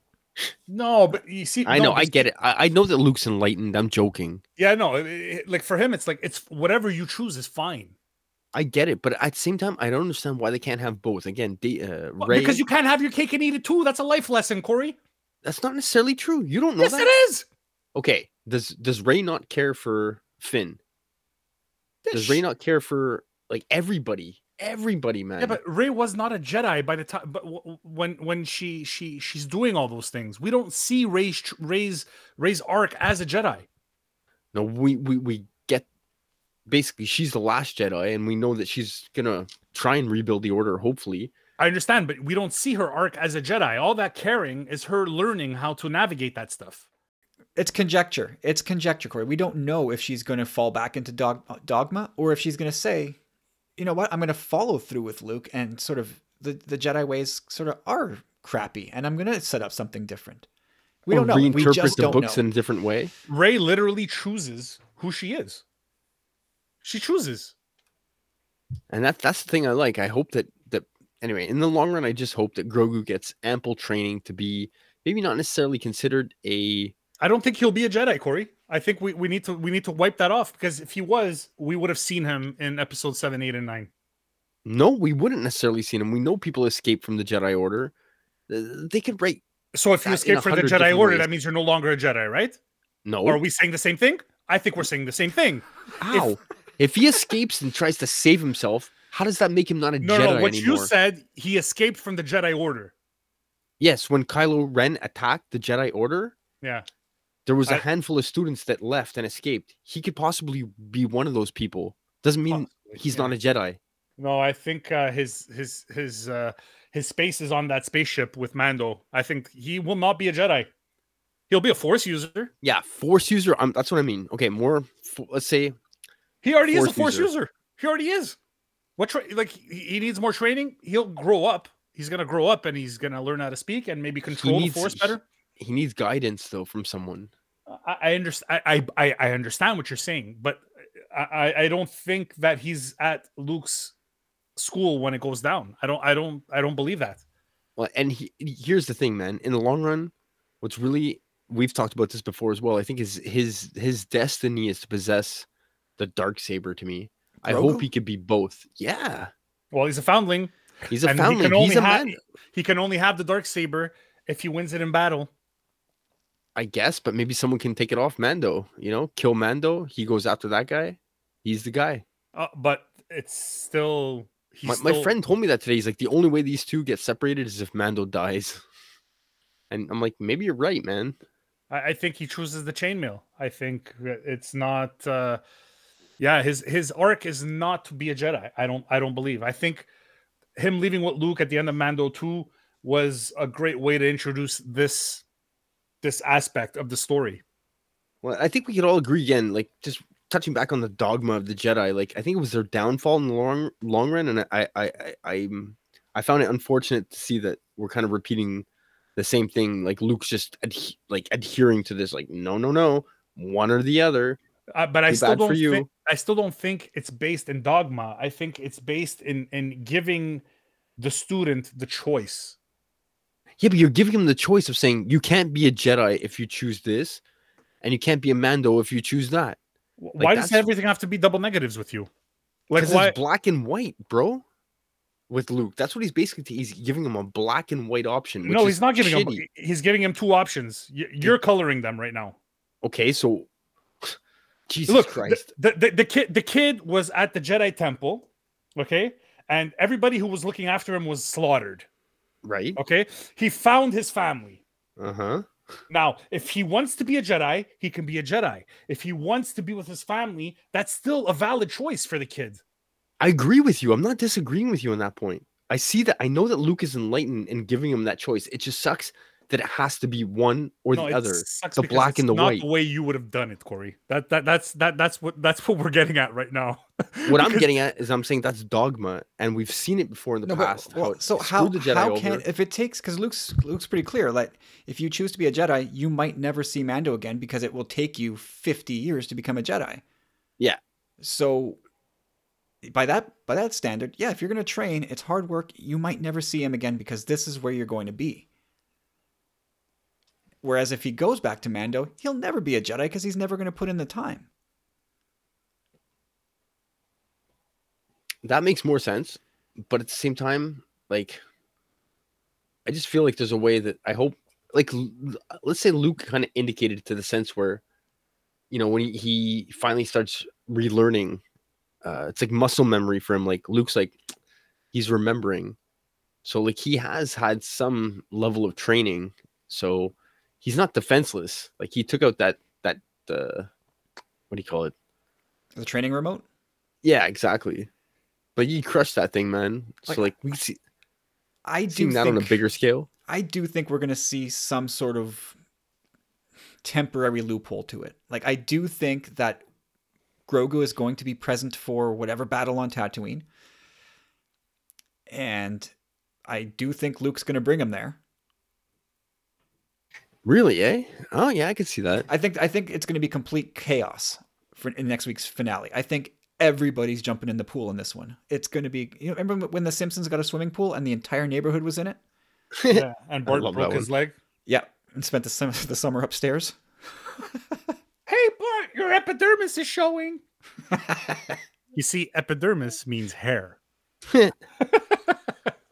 Oh, that was uh, so funny. Classic, classic episode. Um, I I feel like there will be some sort of loophole because I I don't think like we're let's say we see Grogu show up and he's got the saber and in our minds we're gonna go oh man he took the saber which means he's not gonna have the chainmail. But I have a feeling he's going to have the chainmail. Uh, we're going to see him get shot because I don't think they put the Yeah, the, exactly. train, the training remote out there and having him being shot at and learning to jump. I think Grogu's going to get shot, but he's going to be revealed as wearing the chainmail. Yeah, like what what is that armor from Lord of the Rings, like Mithril Yeah, or yeah, it's Mithril. something like that? That that that scene where Frodo gets stabbed by that giant orc, and everyone's like, "Oh, he got got." Then he's like, "Oh. Spoilers. Jesus. All right, too bad for you. But yeah, no, I, I, I How feel about like, Back to the Future when when Doc opens his thing? Yeah, I like that. well, yeah, that, and that's exactly where I'm going. It's it's the part where it's like, wait a minute, I thought you said one or the other, and Luke's gonna go, yeah, what the hell, And then like, that's the old Jedi dogma shit, bitch. like that but the shit's out thing the is- window the, now. the thing is this, okay? I think Luke is the ty- Luke is the type of Jedi that would be like he he's gonna feel Grogu making his choice, and if he does wear both, it's because he chooses the lightsaber with a clear heart, even though he's sad. Yes. Even though he's sad, and Luke still gives him the chain. Now we're talking, Carlos. Like, no, I but I'm like- just saying I could see that happening, and it's because Luke is not the same as Obi Wan, not the same as Mace Windu, not even the same as Yoda. now you're that thinking like. Newman when Elaine and Kramer are arguing over the bike. oh Jesus, like I, I'd like I'd like to see those two the Mandalorian values merge with the Jedi values in Grogu. Like there's no reason why he can't be a Mandalorian Jedi at one point. God damn, that'd be cool. yeah. The, my only issue is where is he We don't know. further The- further it's, in the the- timeline? it's it's to be written still, I guess. There's there's lots of possibilities, man. Yeah, so yeah, we're, I, I think at least temporarily we're gonna get some sort of loophole where he's gonna have the, the saber and the armor, and that will be so, like people are gonna completely. If people lost their mind for Grogu before, just wait. it's gonna be completely, absolutely out of this world bananas. Yeah, Yeah, I beyond don't that, it's I don't know. I, I, But I think about this. don't know. Kyle, f- f- in regards to Grogu, like, you know, recently we've been talking, there's been puffs of smoke, a little like rumors here and there about possibly John Boyega and Daisy Ridley coming back. Like, how is Disney or Lucasfilm, excuse me, Two more dollars, gonna sell them? They all said we're not coming back. How do you sell them on coming back and be like, guys, you're gonna get screen time with Grogu? And they're like, sold, boom, we're in. right off the bat. Like, give me the papers. Come on. Yeah, pretty much, pretty much. Yeah, And like, think of that, man. Like, sequel trilogy after the fact. Rey setting her stuff up. You get a an adolescent uh, Grogu in the mix. anyway, just just to wrap up with Nathan's, because you know this episode's so fresh and it's it's it's, a really loaded question because we know where Luke's endpoint is in, in the Last Jedi, and we know that he's you know the hubris of the Jedi, and he bought into his own legend. So you might be tempted to say that you know every choice He's doing the wrong thing. yeah every choice Luke makes from here on in is the wrong choice. Or maybe he hasn't quite hit that path yet it's hard it's really hard to say we you know this is really the first thing that we see from luke in terms of of where his head's at about teaching And I agree with you because like he's had zero teaching. He had a bit from Yoda, a bit from Obi-Wan, and the rest is what he's scraped together these last few years, like you said, Kyle, just gathering things and kind of piecing it together and kind of trying his best, I guess. But man, I'm sure there's some of that stuff that was like, you know, if Yoda were there, he'd be like, Oh no, no, no, that paid that that's that's something we don't talk about anymore. and you're like I, I think everything's still on the table like we could end next week's finale and at the end of the battle grogu could give mando back the armor and go back with luke or he could give luke back the saber and stay with mando like it's Yeah. to be honest, I, I think the loophole factor percentages are very high in the sense that uh, Filoni, Favreau, whoever wrote the episode, uh, they it's gonna be hard for an audience to deal with that, and they, and they know that you know, like they they really want to break our hearts. I feel like they want us to have the best of both worlds and make it make sense. yeah Well, I- it needs to make sense first. Yeah, I, I agree. And these are this they got the team, man, and they got us by the they're plucking those heartstrings, man, and they're doing Or a what- what fine if- job. What if this choice is a test, right? Where Luke says, "Okay," because think about what the armor said about Man- Mandalorian armor. It's made to defend. What is a Jedi's role? Yeah. To defend. Jedi- so yeah. Grogu Grogu takes the armor and says, "I want to go back with Mando," and Luke says, "That was the right choice. You're, that's a Jedi choice. Here's your lightsaber. You've earned that through that oh, choice." Oh, I like that too. Yeah, it's it's the opposite of, of what I what I said, Yeah, but it's- it's still because his heart is clear, right? yeah, I like that. It's like the Excalibur thing. You know what I mean? Like, give him both, man. This guy's got to have both. And I, I, I I'm It's the I- Grogu, it's yo. headcanon t- for for another week or so, but I still feel like learning that you know what this armor like what it does, what how it performs, and knowing what a lightsaber is, I can't help but think we're going to get that shot of Grogu with a lightsaber, and in our minds going, okay, so he doesn't have the armor, but then he'll get shot, and we'll see him with the armor. They're gonna, I pl- like they're under gonna pluck under under his. PJs. Yep, they're gonna pluck Yep. our heartstrings, and But uh, I, I liked what you were because I, I never even considered Grogu with the dark saber. And uh, how likely do you feel like if he does get that, if he does choose Mando, how quickly he gets the dark saber? Oh, it's gonna be a while. I think that's like the culmination of everything. To be honest, I think that would be the end game of Phase Four of their MCU plan. or Like just to have him. Or next week, Luke shows up with with Grogu. He does not have Yoda's saber. He's got his armor on. During the battle, he takes the dark saber because he needs to. What uh, did I imagine? Uh, Mando showing the dark saber to Luke. No, I don't think he did. And no, Luke knows about it though. He's savvy. but did he show it to Ahsoka? I don't think so. No, Mm. I think the, the dark saber was a no show in this episode. Okay, so that so I so I yeah I confabulated that in my mind because it's like I, I thought there was like a bit of exposition dump in there, but I made it may have been fighting a fever or something. I don't know. And how about the poor like just again, I I, I think we're we're up for uh with Grogu, I think we're up for a possible costume change shortly, you know, like we've coddled him as a baby, I would say quite long enough. Like the fact that Luke's got him out on a branch in a sack and he's like, Come on, Grogu, come on, Grogu, come on, Grogu, get it right, Grogu. Poor kid's in a like potato sack, like give him some pants or something. like let the kid like Give him some little- New Balances, Seriously, like get him properly equipped. Give him some equipment, Luke. douchebag put- New Balances. Jesus. Put him in a bag, and we'll put you in a bag and see how you do. You know what I loved? I love that he was using the Force to let him. Okay, catch up. Okay, catch up. I love that because it reminded me of that scene where Yoda's in his in his pram, kind of like following Obi Wan and and uh, and Mace Windu.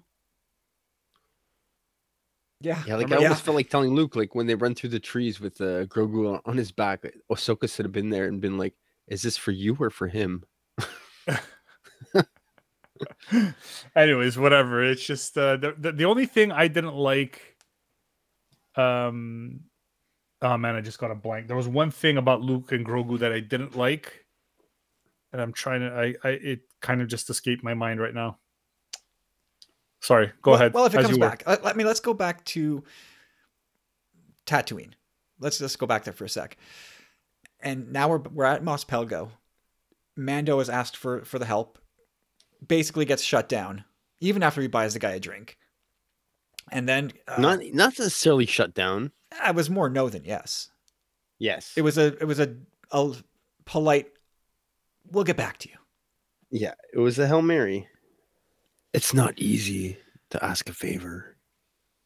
But anyway, Yeah, and then like he double takes off onto the horizon, right? And it's like, and after everything that's happened in this episode, and your head is swimming, and they've buttered you up with Ahsoka and Grogu and Luke, R two. R two, all of it, right? It, you've been completely fattened up like a like a Christmas turkey, Yeah. and then you see that silhouette on the horizon. Oh, And- dude, you took the words right out of my mouth, man. like the like the rumors that were super heavy about yeah come on it's Cad Bane coming back man and you forget about that completely in this episode until the last five minutes and you're Yep. like incredible. and you're just like oh shit and like your heart drops and you're just like people Yeah, are gonna die cherry Cobb on top. is gonna die right now and then it clicks back to the beginning of the episode where he talks about you know uh, uh, well when he confronts the Pykes and that tension doesn't pay off then but you're like oh no and he had that Yeah, line like- to the to the to Mando about uh, he's, li- I'm a little more careful without the armor Hmm. and it's like oh no no no no and Timothy Olyphant man can that guy carry a scene like Yeah. Oh man. he's got that without saying anything he's just you he's Yeah. got the oh shit feeling on his face Yeah, big time. You see when once he sees who he's dealing with and what he's dealing with, he tries to he keeps his cool, but you see the fear. Oh, he's- once, he's once quaking you in his see his boots. eyes. he's quaking in his boots Not not at first. It's when he sees Cad Bane's eyes, when he finally looks up, you could see like the like, oh my, what am I dealing with here? Well, like like you said, And like I- he's he's he's telling everybody to go inside. Like he whatever it is, like he knows that this guy's trouble. Let, let me ask you, both you guys, when that scene comes and it's like, wow, wow, and you see that silhouette on the horizon, the first absolute image was it that R2 radar moment where you're like, that's Cad Bane? Oh, Because it was for me, man. I'm like, Cad Bane. I was like, oh my God, they're doing it. Oh my God. Well, like I said, like it." I, I you know, I I totally believed 100% that that Filoni's episode was going to be Cad Bane. I believed all the rumors that said he was going to be. I said this. it before you, Kyle. Shut your face. And you there's no doubt. You see that giant hat, the wide brimmed hat. You see the trench coat. You're like, oh god, it's it's on. Dude, they killed it too, huh? It look he looked Perfect. incredible. Yeah. They nailed Like, the eyes. So, so if anybody, if anybody's like, oh, I don't know if they could do, if if they can do Admiral Thrawn, uh, yeah, they could do Admiral Thrawn. Like they just did Cad Bane. They, they could do Admiral Thrawn. They can like do a piece of cake. There's like there's nothing anymore. That's that's off the table. Yeah. I want to see who the actor is now behind Cad Bane. Well, Corey Burton's back for the voice. Yeah, I know. That's amazing. It's I saw that in the credits. I was like, oh. And check this, Carlos. Darth Maul issue two from the Marvel run, currently running at $180 US. Boom. I got that bad boy. Which one is that? First appearance of Cad Bane in comic. Nice. Cool, man. That's Yeah, great. Yeah, great, cool. You have that one, Kyle? No, I skipped that series. Sucker. Hey, can't win 'em- can't win them all. nope. That's that's fine by me. I'm okay. Um, declaration of war. The Pykes blowing up uh, Garsa Fwip's lounge. Yeah, dude, that's intense, eh? At first, I was like, "Why'd they do that?" But I guess that, like, I It's a symbol to Mando. like I It's guess they've seen her being friendly to Mando, so they're like, "All right, blow her up." It's like, Mando's got a soft spot for you. He ain't gonna I- like this. I, I just want to see who actually dies and who who doesn't, who's supposed to be there, because then that would be the traitor. I don't trust Garsa, man. I don't know if she's dead or not. Yeah, the explosion didn't look quite big enough. Yeah, there was some, there was some there was something there was something that's like, oh, this this will take people off my scent about that whole about that whole scene. Well, th- like that, there was that one last look on on uh, Garsa's face where she's just like, it catches up to her, like she's she, uh oh, and ba boom. Yeah, I don't know. It, it, I don't know. There's just there was something oddly bizarre, staged, um, false false flaggy about that whole thing. Maybe. I just I just took it as like at first I was like, why'd they do that? And I, and I guess that's just the declaration of war against Boba Fett. Although you'd think maybe they would strike closer to his own turf. I didn't quite understand that. Yeah, there's something there's something off about it. Mm-hmm. It was strange. So yeah, that's basically the end of the episode. Now we, we kind of look ahead to next week, and and I have no idea what's going to happen. No idea. And you'd think we'd be sort of. You th- I, I would have thought that this week would have set up like the the edge of the cliff of the war. No, they're leaving you guessing. But like I don't see anybody quite ready to mobilize yet. Like the Pykes They- have been kinda set it up. in, but like they're Pykes. Like these are this is cannon fodder. Who's like what's the threat? I I still don't know what the threat is. For, yeah, for they, they Like, should have gonna- spelt that out a bit more. They should have given us a few more, like you say, Kyle, like crackheads on the street or something. Like just the uh, the detriment of the spice on the streets of Tatooine. Well, look, Cad we Bane's on get their that- side now, right? But as formidable as he is, he's still one guy, and you know that he's going to Yeah, tangle exactly. with Boba Fett. Like that's exactly. that's how you bring Yeah. Boba back into the into the center focus here. Well, and, and he has he has history with Fennec Shand that we saw last year. and Boba has history with Cad Bane as well. hmm That's what I'm saying. Like there, and I've I've just come to trust Fennec a little less in this episode, and it's, it's partially because I I read Crimson Reign at issue one, and there's just there, there's a subtle connection that I made. Uh, I'm not saying it's it's intentional by any stretch, but earlier in this in this series, uh, Boba Fett, I think it's Fennec Shand who said something to the effect of, uh, "It's it's to our enemy's advantage to have their enemies fighting each other." Do you guys remember that line? Yeah, definitely.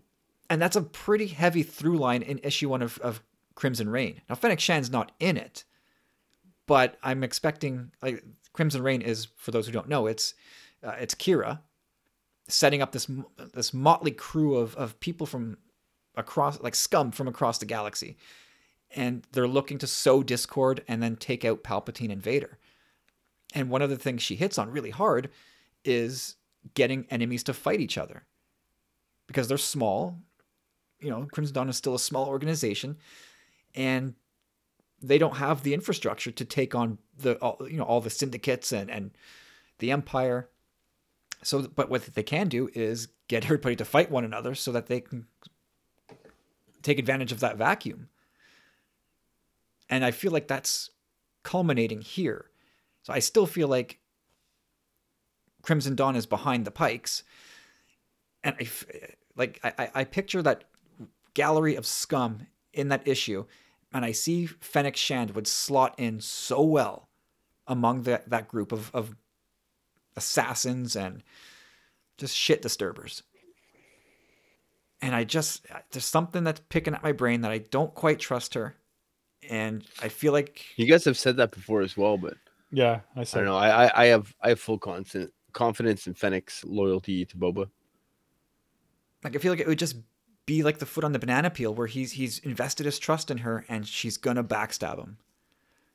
That's a, that's a very Star Wars trope for someone to turn on you. Yeah, definitely. The, the, it could be a big thing where they pull the rug out from under us. And like like Fennec knows Cad Bane. You know that she could have facilitated this this thing. Yeah, dude, that battle they had in the Bad Batch was, or Bad Batch, yeah, it was Bad Batch. She got the better of him.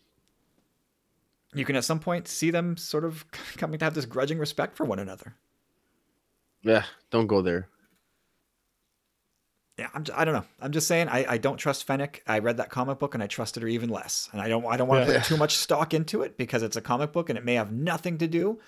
Yeah, exactly. But there's- no, I, I said it too, though. I, I felt it from the beginning that there was a little bit more to the Fennec Shand thing.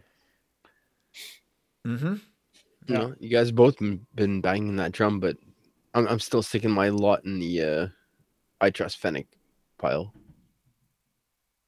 Yeah. Well, I mean, we'll see next week. Do you guys want to talk about what you think might happen next week before we get out of here? Carlos, Oh, dude, what- what- I, I have, like I, I I don't know. It's I'll- I'll be honest. there.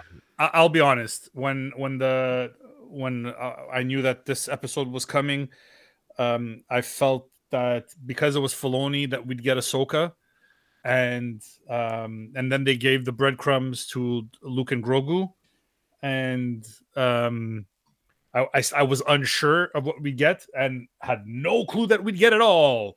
So, including uh, the Cat Bane the Cad Bane thing and the R2 thing. So it's like, wow, they they they threw in the whole kitchen sink. Um, this is what I'm gonna say about the finale. Over under 55 minute runtime. over. I'm going over. Over. Definitely over.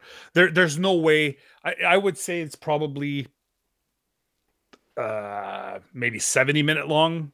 And they didn't want to put that into two episodes, which is why the last episode is 70 minutes long. I, I felt the same way about Rise of Skywalker. I'm like, there's no way this thing's less than than 240. Yeah. Yeah. And I, I And still think it should have been. Essence- Yeah, in essence, they should have made it two movies, but whatever. Yeah, I mean, yeah, we're not going to relitigate Rise of Skywalker, No. but I just it, No. there was so much more that could have been unpacked, X. and I really, yeah, there, I think there's still a little bit more groundwork to cover before we can get to the big throwdown. Yeah. Yeah, I sure. agree, man. Like I, I feel like we can leave something big, big, big. Like they can like lead right up to it. Like you know, just we're at that climax, you know, and leave us on the cliffhanger, and like something like we can still have a resolution for the season in the sense that something big can really big can happen still and surprise us and again like pull the rug out from under us. And I think that's gonna happen. I just don't know what necessarily, but uh, it could either be that, or I can also see it like the way they played this episode. Like I wasn't expecting it, man. Uh, the amount that they give us gave us as well. I didn't even know if we'd ever go there with Luke. You know what I mean? Like uh, this, that's a gift, man. So like, I don't know. We can have the big war right away and then start Mando fresh with his season three, or you can even begin Mando season three with the beginning of this war. You know what I mean? Whew. To leave us hanging like that? Oh my god. I don't think we can No, have that- mean, no, resolution in one episode, bro. No, I don't think it's gonna resolve, be completely wrapped up like a tight little bow. But I do like there's gotta be a fireworks episode. The thing that you I- leave with and go, Holy shit. Like that was straight seventy minutes of fire. Where things are I just agree, but it's got to be a cliffhanger too, though. No, I don't think a cliffhanger. I think a tease is for what's next. Is is more the. I think maybe the right wording, maybe. So I- what you I- think I the think- Pykes are? You, by the end of episode six, you you think Tatooine is saved and the Pykes are out? I think by the end of next, the only I, like I have no real predictions for next week's episode. I don't know who's going to be in it. I don't know who's going to live or die. I feel like we need a death at some point in this show. What I do feel like is that by the end of it, the, the this battle will be over. Our heroes may or may not feel like they've won, but then we're going to get a reveal of of Qi'ra, and the show from there either you know teases or we're going to go into Book of Boba Fett season 2 or this show becomes something else. Like it moves on to Book of Crimson Dawn. You know so it's like some it just the the baton gets passed to another show and another title character. Oh man, Which I want to see Boba re- rework the the groundwork for what the criminal uh, criminal underworld is, man. Like, well, then he's got to go head to head with Qi'ra because that's what she's doing yeah, I agree with you, man. I hundred percent agree with you. Yeah. but who's Like, the I- I titular character right That would be the the phase one ending, maybe. You know, who, But be- yeah, who, who becomes the change the- character in that scenario do you do you stick with Boba is it Well, here's the thing. I, don't know. think Boba, yeah, I think, you know, Boba's intentions, even though he wants to rule the underworld, I don't think he wants to rule it with like spice and all that stuff. He wants to like clean the streets of that stuff and like, you know, like actually make towns thrive. Like he's interested in making Tatooine prosperous and not by not the wrong way.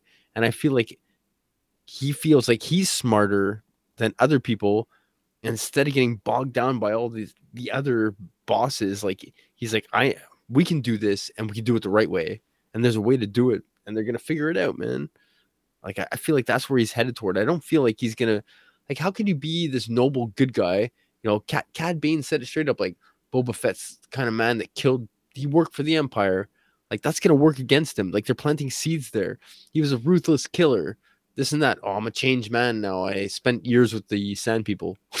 you know what I mean? Like, aren't you dead? Like, there, there's like a friend of mine had a qualm with that too. Like, I'm having trouble like accepting Boba Fett as this noble dude.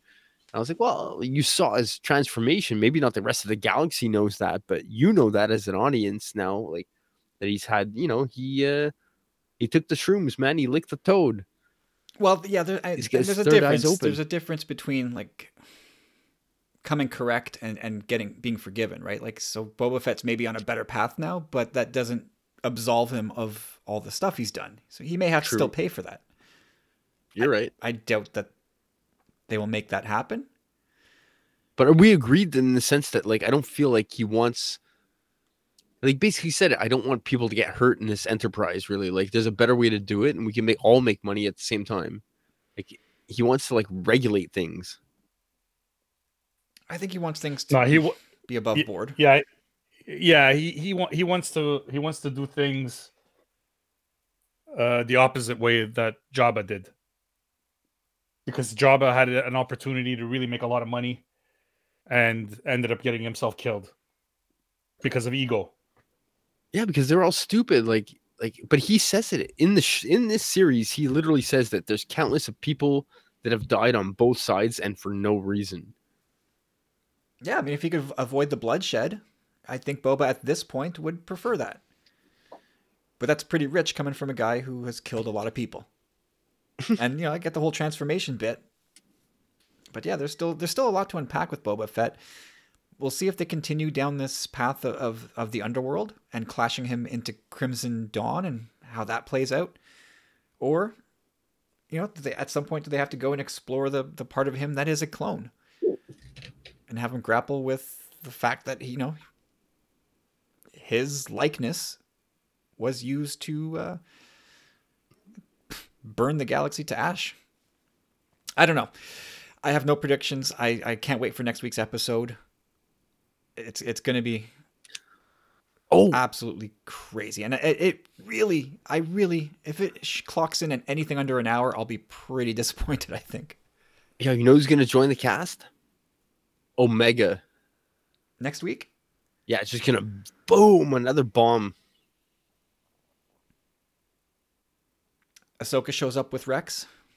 It's like I'm here for you, brother. Ah, You know, Temuera Temuera's doing double duty. I don't know. It's it's it's going to be absolutely nuts. And Boba's going to ride that Rancor next week. yup. Although he hasn't had a ho- whole lot of time to uh, to train and learn how to ride it. Exactly. Six episodes is it really something we need to learn? Okay, like let's watch him. Like we saw the bonding moment somewhat. They kind of told it. It'd be nice to see more. Like we're Star Wars fans. Like any more Star Wars is great. It would be nice to see him training with it. But at the same time, if he straight up like comes out on it, okay, he trained with it. I get it. I'm not gonna diss it. No, no, because we're gonna gonna be freaking out about how cool it is. Anyway, let's wrap it up. Thank the PR firm of of uh, Rick Villanueva for reaching out, and thank you to Nathan for the email that got us talking good and long about what Luke is up to and the choice he's presented. So, guys, that's it. Uh, if you want to catch up with us, it's the Tumbling Saber Facebook group. That's where you can find us all and come hang out. Please join us there. Our Twitter handles are in the show notes if that's your uh, platform of preference. Otherwise, again, your questions can be sent to tumblingsaber at gmail.com and we'll weave them into an upcoming episode of the podcast. Man, next week, guys, we're going to have, I'm sure, a blast breaking down the finale and we'll see what surprises the team at Lucasfilm. Lucasfilm, Corey. Lucasfilm. What? Yeah. Oh, Disney. Yeah. Two more dollars in the box. You're down six dollars today, Corey. Right. Six.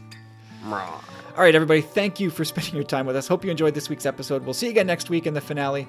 And until then, stay safe and may the force be with you. Sitting here for hours, looking at that shelf. Pages getting wider like a mirror to myself. Struggle for the answers, questions frighten me. Circles getting wider, it's harder just to see. Lightning